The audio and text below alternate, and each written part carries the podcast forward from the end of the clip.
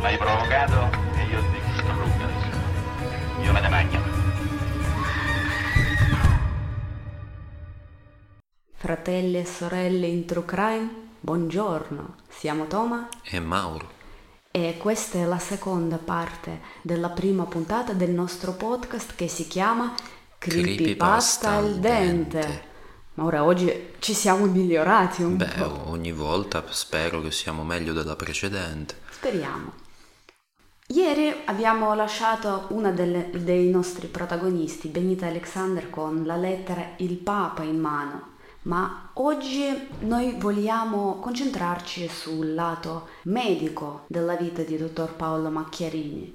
Vi abbiamo avvisato che oggi parliamo di un'altra donna molto importante nella vita di dottor Macchiarini, anche se ancora non lo sa, una giovane paziente turca che si chiama Yashin Chetir. Tra l'altro quello di cui abbiamo parlato ieri, la storia romantica tra il nostro dottor Paolo e Benita, diciamo non abbiamo raccontato niente di nuovo e peraltro la storia di un seduttore che racconta un sacco di fregnacce alla sua donna è estremamente discutibile ma sicuramente non è stato commesso alcun crimine. Quello che invece andremo a indagare oggi è, diciamo, andremo a scavare profondamente nella vita professionale del dottor Macchiarini e come ascolterete è lì che si nasconde il suo vero lato oscuro. Godetevi la storia.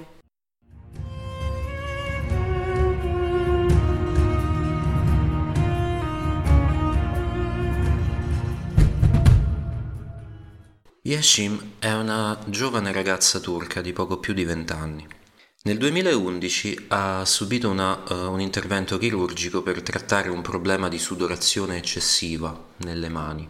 Eh, l'operazione però non era andata bene. Durante l'intervento le era stata danneggiata la trachea eh, con una lesione che era molto vicina ai bronchi. I medici turchi avevano provato a correggere il loro errore ma eh, invano.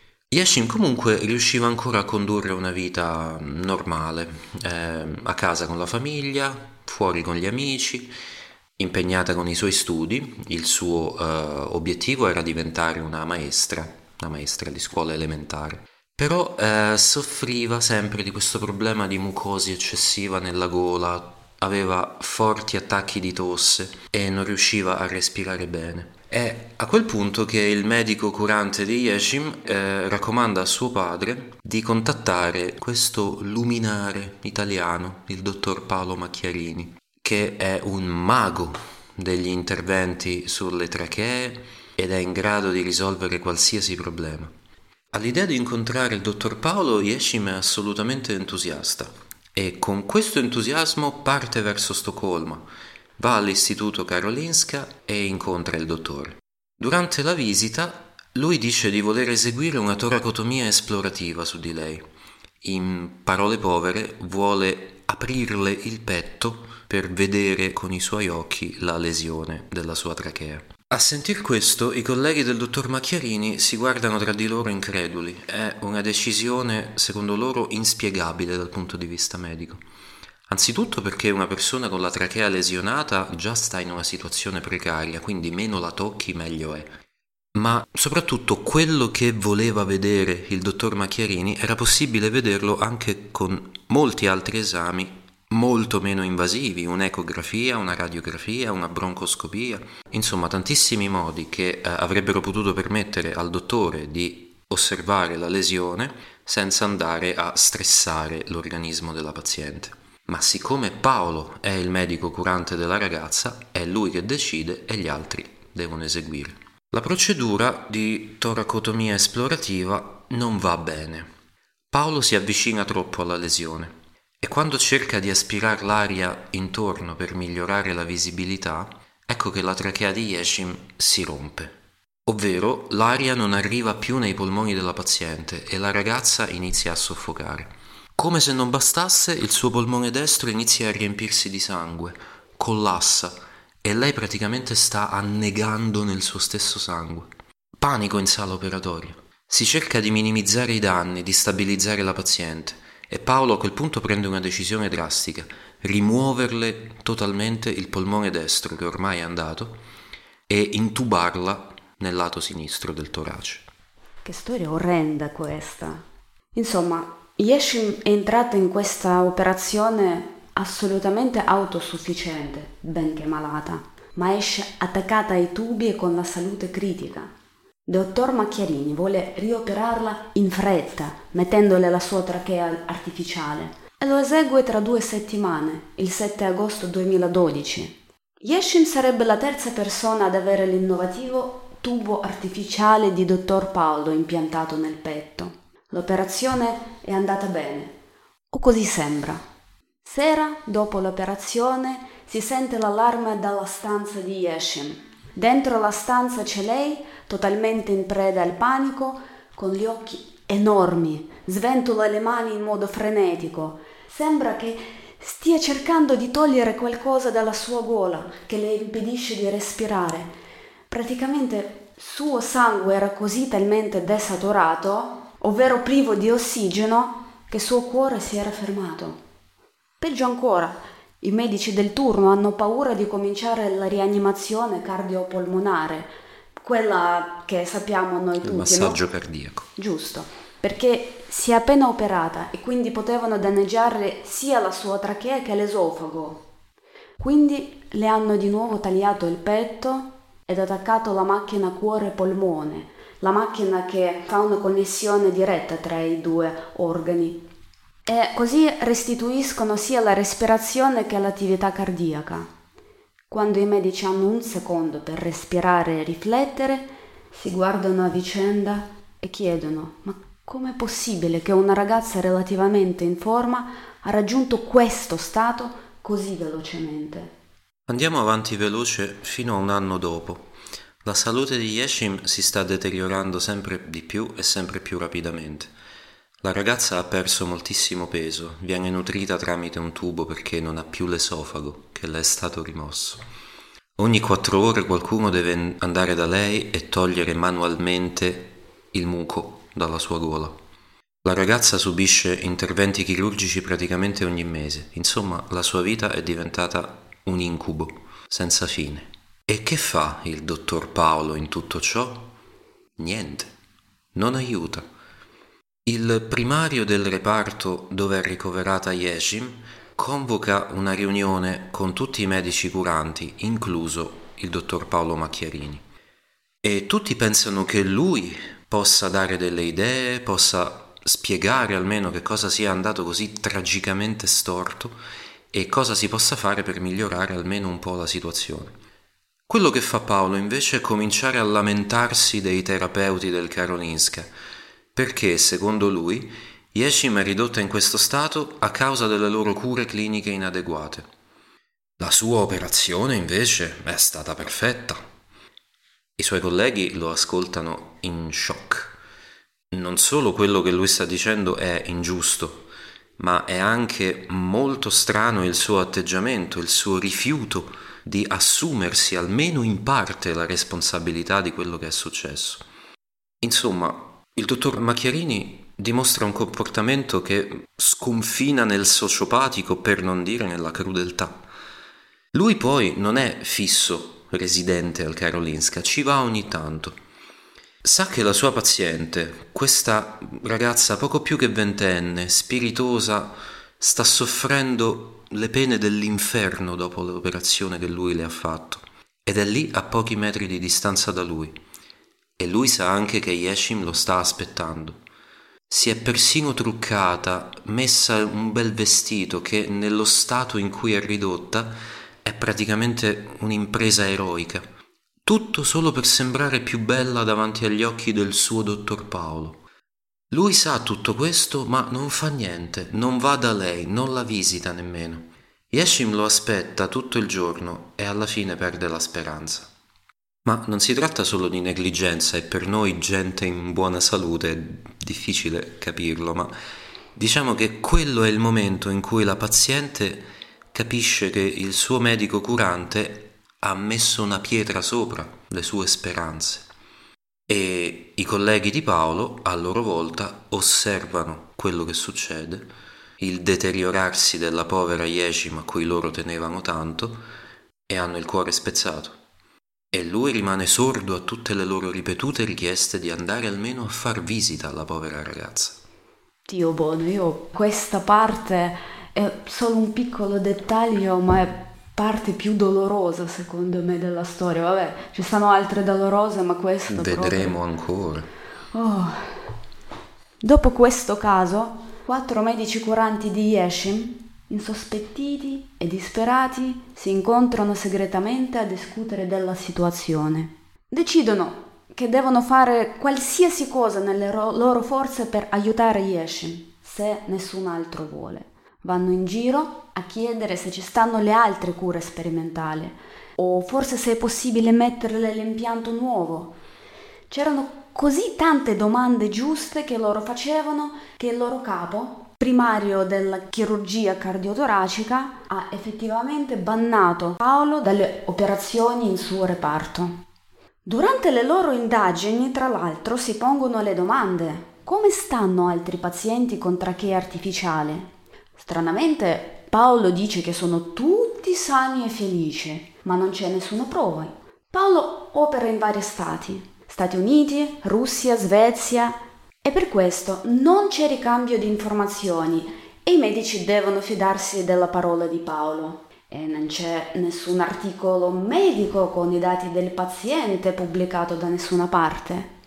Ma poi loro scoprono che il primo paziente in Svezia che ha avuto la trachea artificiale stava morendo. Era uno studente eritreo, residente in Islanda, ma era venuto giù in Svezia ad essere operato.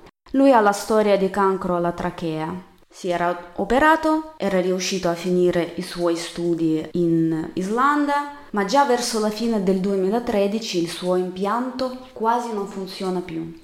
Ma Paolo sempre lo presenta come un successone che ha fatto la strada per tutti gli interventi successivi. A gennaio 2014 il povero studente eritreo muore e i nostri medici insistono ad essere presenti all'autopsia non erano preparati a quel che vedono lì.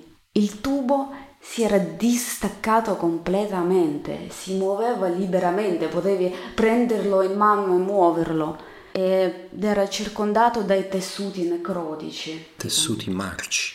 E andiamo nell'horror veramente. In tutto ciò, il medico che si era occupato delle sperimentazioni sugli animali, sui ratti, conferma ci sono le stesse complicazioni nelle cavie. In parole povere, al posto del tessuto tracheale normale era cresciuto tessuto cicatriziale, cosa che a un certo punto inevitabilmente impediva il respiro. I pazienti che avevano ricevuto questi trattamenti di fatto non avevano nessuna speranza di sopravvivere. Quindi i medici del Karolinska continuano ad indagare allo scopo di salvare Yeshim e se possibile anche altri pazienti. Indagano in grande profondità e si incontrano praticamente ogni settimana. Ed è durante uno di questi incontri che uno di loro pone una domanda che avrebbero dovuto porsi fin dall'inizio, una domanda ancestrale oserei dire, ovvero ragazzi ma Paolo, l'approvazione etica per compiere queste operazioni l'ha ottenuta, vero? L'approvazione etica è la prima cosa che un medico deve ottenere quando vuole implementare una nuova metodologia. È una conferma che tutti i test sulle cavie animali sono stati eseguiti con successo e che l'operazione può essere fatta sugli esseri umani. La domanda di per sé è ridicola, perché se lui ha operato dei pazienti, significa che l'approvazione etica ce l'ha. O no? Beh, indovinate un po'? Paolo l'approvazione etica non ce l'ha. Lui ha sperimentato di fatto su cavie umane.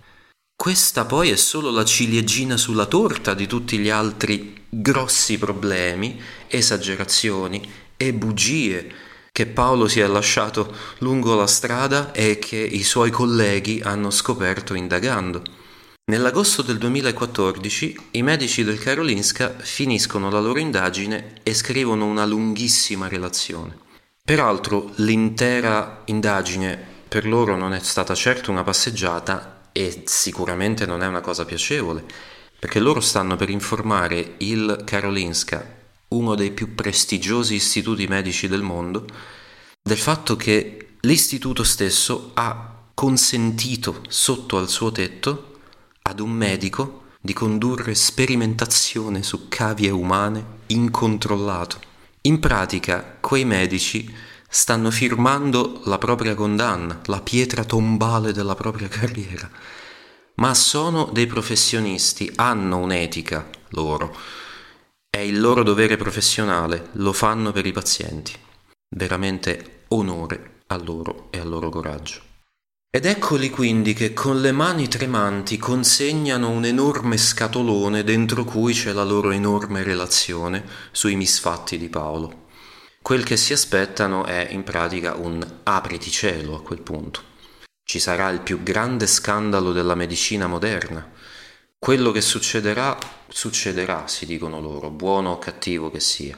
E invece non succede niente. Nessuno se li fila. La loro relazione viene completamente ignorata.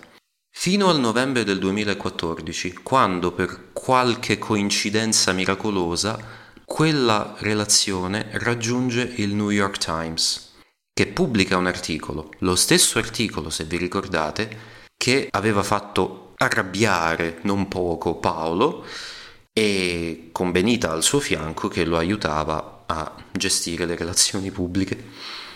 Il giorno dopo quell'articolo al Karolinska si svegliano e ordinano un audit, un'indagine esterna sull'operato del dottor Macchiarini. Ma finalmente, guarda, e qui in nostra storia entra Bosse Lindquist. È un giornalista investigativo svedese. Beh, immaginiamoci uomini che odiano le donne, Daniel Craig, uh, occhi ghiacciali. Vabbè, Bosse non si vede così, ma in- immaginiamolo così lo stesso. Lui è praticamente un'istituzione, è un personaggio come te lo immagini da noir nordici, attento ai dettagli, spietato, leggermente sarcastico. All'inizio di 2015 riceve le informazioni sull'indagine fatta dai quattro medici di Karolinska. Lui non ne capisce tanto, a parte il fatto che un chirurgo presumibilmente ha fatto esperimenti sugli umani in uno dei migliori ospedali del mondo Secondo Bosse è una cagata pazzesca. Ma dall'altro lato, se non è vero, perché i medici sono pronti a sacrificare le loro carriere in questo modo? Per iniziare, Bosse va a parlare con Paolo e rimane impressionato. Il dottore sa presentarsi, è una presenza imponente. Paolo rifiuta di dire una parola su sua vita privata, né educazione Certo, vabbè, questo non è tanto una vita privata, ma lasciamolo stare. Allora, né educazione né famiglia, non parliamo di nessuna di queste cose. Parlano solo della medicina e a Bosse va bene. Spara le sentenze, dottor Paolo, tipo che operazioni tradizionali curano ma anche danneggiano nello stesso momento. Paolo vuole cambiare questo. Usando cellule staminali vuole imparare a ricrescere o riparare gli organi danneggiati. A orecchie di Bosse suonava come una via libera per il Nobel. Ma Bosse non è un fesso e pianifica di sentire tutti i lati della storia. Lui incontra uno dei medici ribelli che lo accoglie con le storie su maltrattamento medico assai agghiaccianti. Lui persino compara al dottor Paolo Macchiarini a dottor Mengele, Bosse è scettico, ma da bravo giornalista decide di scoprire tutto. E che fa allora il nostro giornalista investigativo svedese che pare uscito dritto da uno dei romanzi noir nordici di Stig Larsson? Accompagna il dottor Macchiarini nei suoi viaggi. Intanto si studia il personaggio di Paolo e si guarda un altro documentario, un documentario tedesco che parla di un'operazione trionfale che Paolo aveva eseguito nel giugno del 2012 sulla paziente di nome Julia Tulik, una donna russa di San Pietroburgo, ex ballerina e madre di una bambina, la cui gola era rimasta danneggiata in seguito a un incidente stradale. Giulia aveva partecipato ad un concorso pubblico eh, nel quale dei candidati pazienti si filmavano dei video raccontando di se stessi e chiedendo al dottor Macchiarini di scegliere loro per la sua operazione di trapianto di trachea artificiale così innovativo e rivoluzionario. Giulia conduceva una vita autosufficiente, viveva a casa, faceva una vita sana, però respirava via tracheostoma, ovvero aveva un buco in gola e perciò sognava di tornare a godere la vita pienamente attiva che una donna giovane qual era doveva fare. Piccole cose, ad esempio poter cantare una ninna nanna a, alla figlia. Ed è proprio lei alla fine che viene scelta, Viene operata dal dottor Macchiarini e se ne torna a casa dopo l'operazione felice e contenta. Nel frattempo, Bosse è venuto a conoscenza del destino dei tre pazienti operati dal dottor Macchiarini al Karolinska, a Stoccolma, che sono tutti morti oppure, come Yeshim, stanno soffrendo pene inimmaginabili. E poi Bosse si imbatte in Leap of Faith, il documentario di Benita, che ai suoi occhi appare ben poco polemico, diciamo. E di là Hannah Warren muore, quindi un altro tratto al quadro che sta dipingendo Bosse. Però ricordiamoci che eh, la produttrice del documentario, la nostra Benita Alexander, non era certo un esempio di obiettività durante le riprese e la produzione. Ad ogni modo, eh, Bosse decide di scoprire la sorte di altri pazienti del dottore e scoprire come stanno. In tutto sono otto i pazienti che hanno ricevuto l'impianto di trachea artificiale di Paolo. Bosse ha una collega che parla russo e si mette sulle tracce di Giulia. Trova la madre di Giulia che è disposta a parlare. E però dov'è Giulia? Giulia non c'è più. Giulia è morta nel settembre del 2014 e la storia che sua madre racconta a Bosse è tragica. I problemi si erano presentati appena dopo l'operazione, tra difficoltà di respiro, attacchi intensi di tosse che duravano per ore, febbre. La mamma racconta poi che Giulia a un certo punto puzzava di carne putrida, marcia. Alla fine le era stato tolto l'impianto, ma questo non l'aveva aiutata alla fine soffriva di infezioni costanti ed è morta soffocata. Bosse è sbalordito. In tutti gli interview Paolo dice che opera solo i pazienti che non hanno altre possibilità.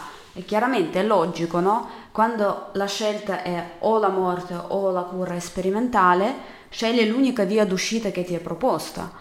Suona logico, ci sta, ma Giulia aveva una vita piena e relativamente sana prima dell'operazione e poteva andare avanti così per decenni con un piccolo disconforto, però era una vita decente. Non c'era nessuna necessità clinica per ricevere un impianto. Bosse indaga avanti e cerca storie cliniche di altri pazienti. Vedo lo stesso quadro ovunque. I pazienti ricevevano gli impianti non sempre necessari ed erano gravemente danneggiati da loro. Durante le indagini, la squadra di Bosse trova un video inedito che era girato per il documentario tedesco, quello là, sulla spiaggia a Barcellona a marzo 2012. Paolo riceve una telefonata e parla con un microfono acceso. Lui discute i problemi con gli impianti che non funzionano come vorrebbe e creano i danni e che loro devono ricominciare da capo. Quindi lo sapeva prima ancora di operare Yashim Chetir e piccola Anna Warren che il suo metodo non funziona. Questo ha finalmente convinto Bosse che Paolo non era un genio che si era presentato al mondo. Nel frattempo esce la notizia internazionale. L'audit esterno di dottor Macchiarini è finito e infatti ci stanno le evidenze di cattiva condotta da parte sua un articolo con questa notizia raggiunge anche Benita a New York e fa una bella combinazione disastrosa con le notizie sul suo matrimonio. Aia! Ricordiamoci che abbiamo lasciato Benita a leggere una lettera intitolata Il Papa che la informa che il Papa Francesco non sta per sposarli. Whoops!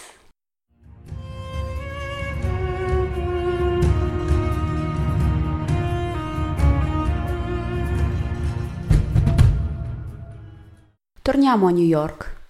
Benita, con telefonino in mano, non sa cosa fare.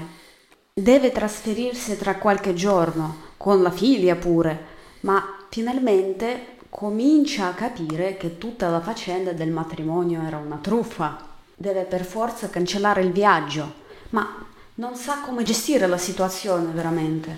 Lei chiama Paolo, lui la rassicura che stanno ancora per sposarsi, che lui chiamerà il Vaticano, che c'è stato qualche gioco di forze, e questa è mia parte preferita, dal lato di Papa Ratzinger che non vuole che Papa Francesco sposi due divorziati. Ma Porello, che c'entra Papa Ratzinger? Ma pure lui ci mette in mezzo. Nel frattempo, amica di Benita che parla l'italiano prova a chiamare il loro vegno in Toscana, il famoso castello, e scopre che niente è prenotato. Benita è incazzata nera, ma vuole comunque ascoltare cosa le dice il suo principe azzurro. Entro qualche giorno Paolo viene da lei a New York. Hanno una lite furibonda. Lei gli urla addosso e lui sorride in modo enigmatico. E poi, per spiegare tutto quello che è successo... Aspetta un attimo, Mauro, tu cosa ti saresti inventato? Ma non so, magari che sono in incognito in qualche missione segreta, che ne so, la CIA? Mitico Mauro, mitico. Ci ho preso il primo colpo. Lui dice a Benita che lavora alla CIA e il suo lavoro da medico è una copertura e che lui in realtà è un cecchino, perché vabbè, copertura da medico è una copertura molto poco impegnativa. Senti, qua diremmo che Paolo sta veramente a raschiare il barile a sto punto. Qui persino a Benita arriva che c'è qualcosa che non va con Paolo. Sì, è sarcasmo. Alla buon'ora. Benita decide di fingere di continuare i rapporti romantici con lui ed indagare finalmente. Si ricorda di essere una giornalista investigativa qua. Vuole scoprire chi è il dottor Paolo Macchiarini. Lei raccoglie tutti i materiali che lei sta usando fino ad adesso ovunque, le foto, le audio, eh, le chiamate sue, ha registrato tutte le date importanti dei loro rapporti perché lei sente che di questo può fare una grande, grande storia mediatica. Dopo questo weekend così intenso, Paolo se ne torna a Roma per fare il suo damage control al Vaticano e dice a Benita che la rivedrà a Barcellona dove lei gli promette sta per trasferirsi in ogni caso. Eh, qua però qualcosina mi sfugge sulla storia di Benita perché i due hanno avuto una lite e lui sa che lei ha capito che le sta raccontando un sacco di balle. Però la loro storia continua così come se niente fosse successo. Cioè lui scemo non è, dovrebbe capire che sta in un mare di guai a quel punto. Però questo è come tutto è stato raccontato da lei. Però non ci scordiamo, il loro matrimonio non è stato cancellato, è ancora in programma. Benita dice a Paolo che il matrimonio va rimandato a quel punto perché non vuole fare una brutta figura. Cioè, ovviamente, cosa sarebbe successo se non l'avesse fatto? C'erano gli ospiti che dovevano arrivare da tutto il mondo e non era prenotato niente. Durante le eh, indagini, Benita e le sue amiche contattano anche l'albergo contattano il luogo del ricevimento e non trovano niente, nessuna prenotazione. Questa ricontrolla pure con l'ufficio dei Clinton, perché lei conosce persone nel loro ufficio e, e niente, non c'è niente in programma da parte loro per quel mese di luglio. Apriamo parentesi. Bill Clinton, diceva Paolo, avrebbe tenuto un discorso prima della cerimonia che è un po' offensivo verso Barack Obama, che all'epoca era il presidente degli Stati Uniti. Ecco, chiusa parentesi veramente. Ad ogni modo, Benita ha anche assunto un investigatore privato italiano per controllare, perché ora le viene il dubbio, eh, se Paolo sia davvero divorziato o se sia ancora sposato. E indovina un po', non mi dire che è ancora sposato con la sua moglie Emanuela? È ancora sposatissimo con sua moglie. Ah, Lei a quel punto decide di andare a Roma con le sue amiche, una americana e un'australiana. A Paolo racconta che sta per andare fuori città e che si staccherà per un pochino dal telefono, da internet, eccetera. Lui le dice c'è problema, sto in Russia, sono molto impegnato qui nel mio lavoro, in Russia ricordiamoci. Lei va a Castel Gandolfo e va a vedere il concerto di Elton John, sia per sbagarsi un po', sia che per motivi sentimentali, anche per esorcizzare un po' tutto quello che le è capitato. Ma questo non ci interessa più di tanto, perché quello che ci interessa succede dopo, quando le tre signore procedono verso Barcellona. Volano verso Barcellona. Lui chiaramente non lo sa, perché Benita ha il telefonino staccato, dice lei. Non ha mai visto la sua casa e sospetta che c'è qualcosa che lei non deve vedere. Ogni volta quando doveva prima venire a Barcellona, o il volo era cancellato, Paolo aveva qualche operazione urgente, insomma non c'è mai riuscito di venire a Barcellona a casa sua, dove doveva trasferirsi, ricordiamoci. Con le amiche noleggia l'auto, si sbronzano un po' perché coraggio liquido, eh, si mette la parrucca bionda giusto nel caso in cui Paolo la vede da fuori, non vuole essere vista, e vanno verso la casa di Paolo perché Benita sa dove abita. Il piano è di comprare una bottiglia di vino economico, spacciarlo per il regalo per il suo matrimonio e mettere nella busta con il vino un bigliettino che dice era per il tuo matrimonio. Loro stanno osservando la casa e all'improvviso vedono qualche donna bionda che non si sa chi è, non è la moglie di, di Paolo, perché Benita sa come si vede e poi esce Paolo in persona. Ricordiamoci, in quel momento doveva essere in Russia. L'amica di Benita Nancy parla un po' di spagnolo. Lei e l'altra amica australiana vanno verso casa di Paolo, lasciano Benita in macchina. Li sta osservando da lontano.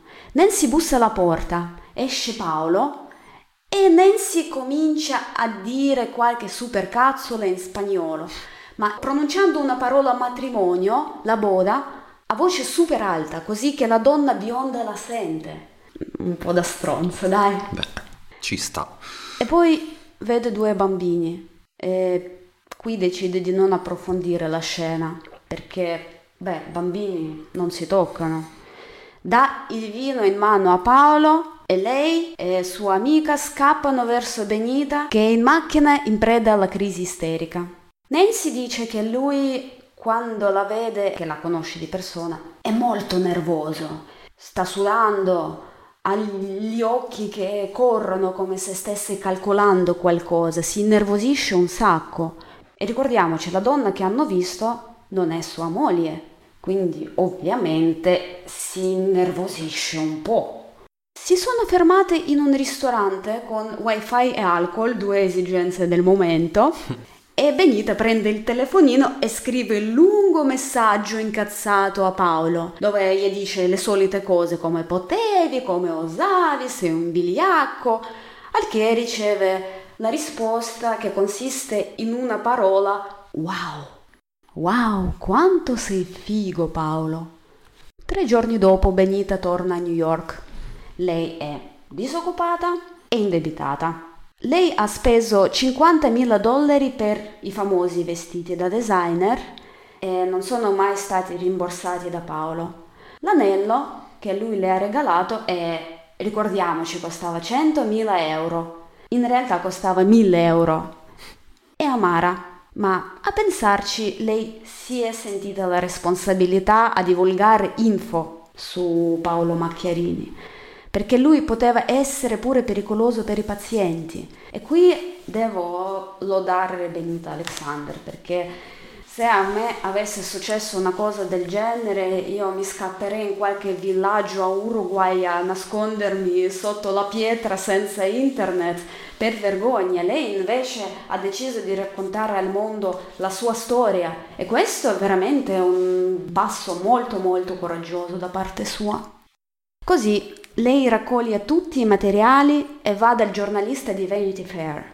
Quello fa il lungo lavoro di indagini e controlli e pubblica un enorme e famosissimo articolo che segna il destino del dottor Macchiarini.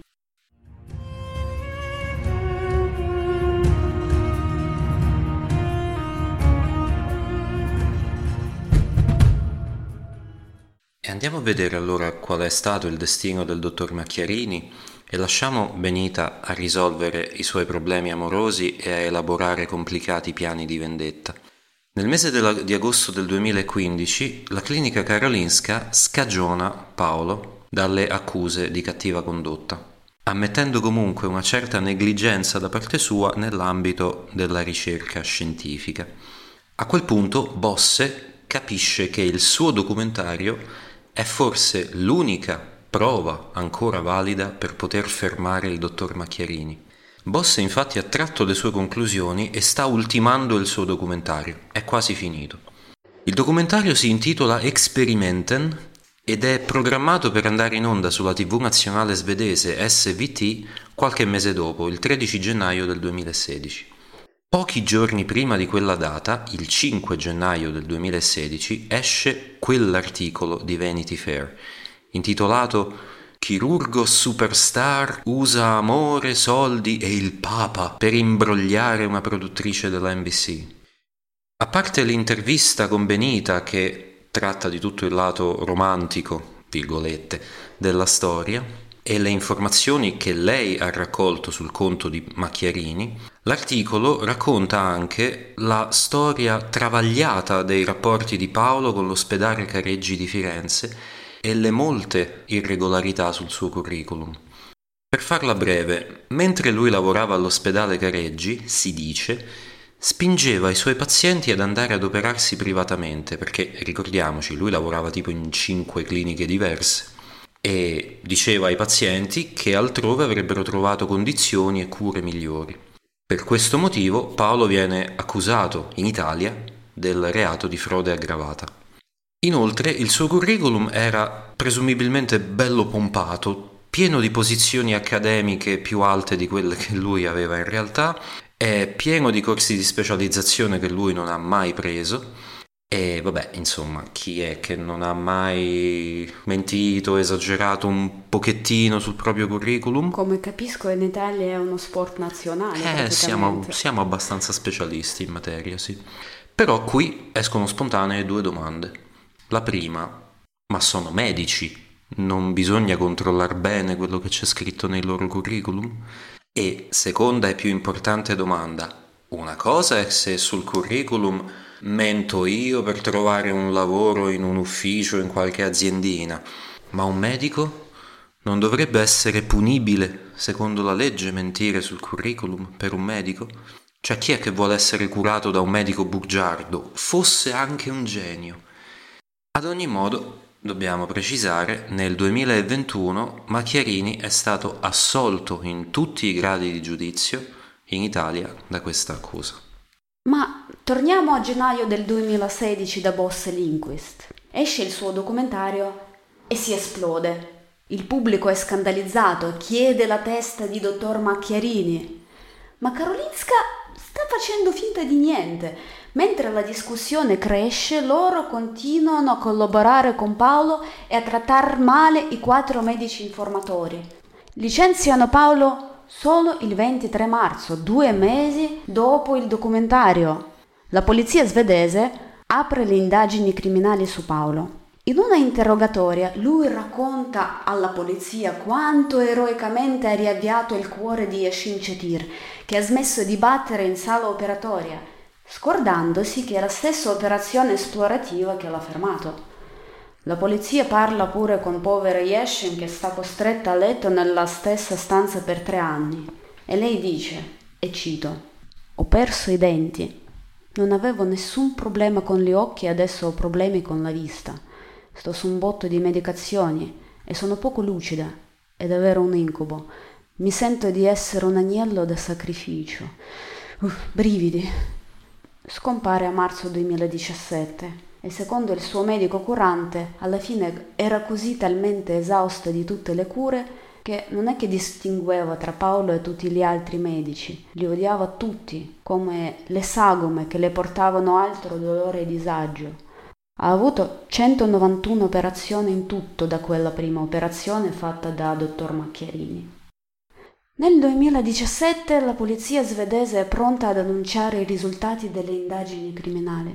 Confermano che Paolo sia stato negligente facendo operazioni sperimentali sugli umani, senza esperimenti sugli animali prima, e che non ci sono prove scientifiche che le trachee biosintetiche funzionino. Ma non fanno accuse penali contro di lui. Era scioccante. Sì, lui ha fatto delle cose poco etiche, ma non potevano provare che c'era qualcosa di criminale, c'era qualche malintesa verso i pazienti. E tra l'altro, Paolo non è neppure presente quando lo annunciano. Torna in Svezia poco dopo con faccia come il culo e Bosse gli fa l'interview. Come ci si sente ad essere seduti qua? chiede Bosse. Ehm, sto bene, grazie, dice Paolo, in tono leggermente confuso e con un sorrisetto. Dati gli ultimi avvenimenti, non è un grosso piacere stare in Svezia per via dell'attenzione pubblica che ricevo. Potete trovare questa intervista su YouTube. È abbastanza allucinante quanto non coglie la gravità della sua situazione. O finge di non cogliere. Ma in seguito alla conferenza stampa della polizia, l'Istituto Karolinska pubblica la propria conclusione nella quale il dottor Macchiarini viene riconosciuto colpevole di cattiva condotta scientifica. Ma con lui anche tre dei quattro medici che avevano indagato sui suoi misfatti in primo luogo. Questo perché quei tre medici erano anche citati come coautori delle sue ricerche. E Paolo in tutto ciò? Già al momento della sua ultima intervista col giornalista Bosse Lindquist, era stato licenziato da tutti i posti dove lavorava in Russia. A quel punto si perdono un po' le tracce del dottor Macchiarini, anche se di tanto in tanto si fa ancora sentire e dice che sta ancora operando dei pazienti. Si dice che sia stato ben accolto da qualche parte in Turchia, ma non ci sono prove di questo, non si sa niente di preciso, sono solo voci che girano. Quello che sappiamo di sicuro è che la fila di processi criminali che bussa alla sua porta è lunghissima ormai. A settembre del 2020, inoltre, la polizia svedese si è finalmente svegliata e ha formalmente accusato Paolo di violenza aggravata verso i tre pazienti da lui operati in suolo svedese. E qui dobbiamo menzionare che di tutte le persone operate da Paolo Macchiarini, soltanto uno operato nel 2014, è presumibilmente ancora vivo, perché il suo impianto biosintetico era stato rimosso in tempo. In tutto si tratta di circa 15 persone, ma i loro casi, è probabile, non saranno mai indagati, perché la polizia svedese ovviamente ha giurisdizione solo per le tre persone che Macchiarini ha operato lì in Svezia. Notizia fresca fresca, proprio di pochi mesi fa, 21 giugno 2023. Paolo alla fine viene riconosciuto colpevole di violenza aggravata nel processo d'appello e riceve una sentenza di due anni e mezzo di prigione. Ma la storia non è ancora finita perché Paolo ha diritto ad appellarsi nuovamente. Quello che lui continua a dire, ripetere e spergiurare è che il giudice non ha ragione, che lui non aveva nessun intento criminale verso i pazienti. E qui uniamo le nostre storie. Benita è presente in aula durante il processo di dottor Paolo Macchiarini e fa le interviste giornaliere. Lei racconta come sta andando il processo ogni giorno. Queste interviste si possono sentire nel podcast Dr. Death Miracle Man che abbiamo usato tanto per questa puntata. Da allora Benita si è fatto un bel nome con questa storia lei fa numerose interviste, fa numerosi documentari, racconta la sua storia ovunque può. Speriamo che abbia guadagnato più di quello che ha perso per colpa di dottor Paolo. Netflix, tra l'altro, adesso sta lavorando sul documentario su dottor Macchiarini e sicuramente ci sarà presente Benita che dominerà la narrativa come al solito. Siamo contenti di aver fatto questa storia prima di Netflix comunque. Ma c'è un piccolo bonus happy end che vogliamo darvi che, vabbè, non tocca a dottor Paolo, ma comunque ci dà le speranze per il futuro. Beh sì, dopo tante bugie, tanta sofferenza, Diciamolo dai che ad aprile del 2021 all'ospedale Mount Sinai di New York il dottor Eric Genden ha portato a termine il primo trapianto di trachea donata utilizzando una nuova tecnologia che combina la cartilagine del donatore con i tessuti del paziente.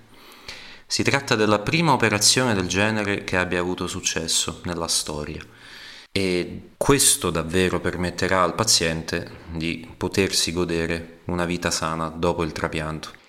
Il metodo è ancora in fase di sviluppo, ma già il fatto che sia possibile una cosa che prima era ritenuta impensabile, e che è la stessa cosa che ha spinto il dottor Macchiarini a sperimentare su esseri umani, con i suoi tubi biosintetici, ci lascia almeno con delle belle speranze.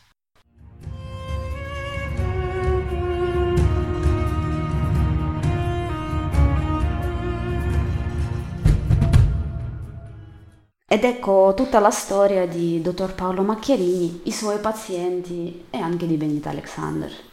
Mauro, cosa pensi di dottor Macchiarini? Beh, un bugiardo patologico nella vita professionale e in quella privata, un truffatore, un narcisista, probabilmente un visionario. Beh, devo essere l'avvocato del diavolo, un po' di visionario lo è perché ha preso un problema irrisolvibile e ha cercato di risolverlo in suo modo egomaniaco, diciamo, senza eh, seguire le procedure e tutto quanto. Però, vabbè, il modo in cui lo gestiva è molto molto crudele. L'uomo è privo di empatia, soprattutto. Io, noi, noi, non siamo qui a fare le diagnosi di sociopatia, psicopatia, questo lasciamolo ai psichiatri. Però questa mancanza di empatia verso gli esseri umani, verso i pazienti, verso anche la donna con cui stai per sposarti, tipo, in tra virgolette, è abbastanza allucinante. E poi cioè, l'uomo gestiva le sue cose amorose in modo assolutamente ammirevole, scusami, che alta organizzazione che deve avere, perché a parte la moglie, Benita, la donna in Barcellona, io ho sentito che ce ne stavano più donne che non hanno alzato la voce contro eh di beh, lui. Vedi, quindi sarà ben allenato prima di incontrare Benita. Sì.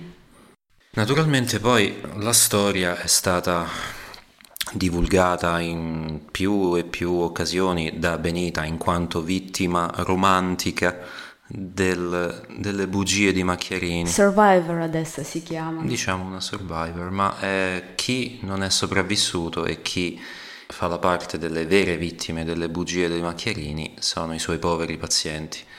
Tutti spirati tra indicibili sofferenze e procedure mediche non necessarie, non sperimentate, solo immaginate da lui nella sua mente di narcisista. È il peggior incubo di qualsiasi persona malata, quindi vi invitiamo a farvi una domanda che abbiamo anche posto nel nome della nostra puntata. E tu ti fidi del tuo medico?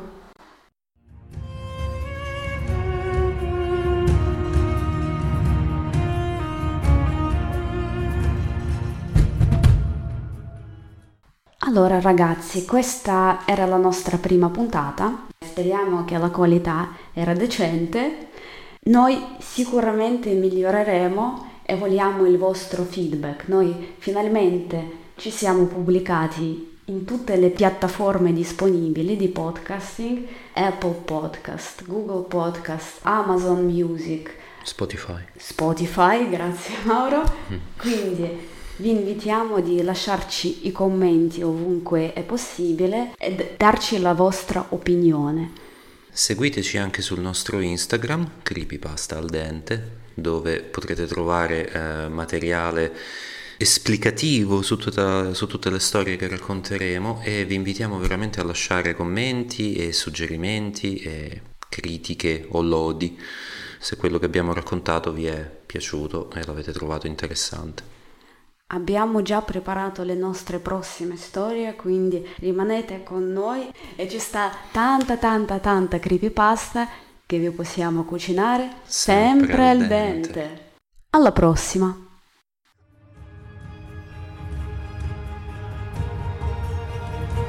L'hai provocato e io ti distruggo. Io me ne magno.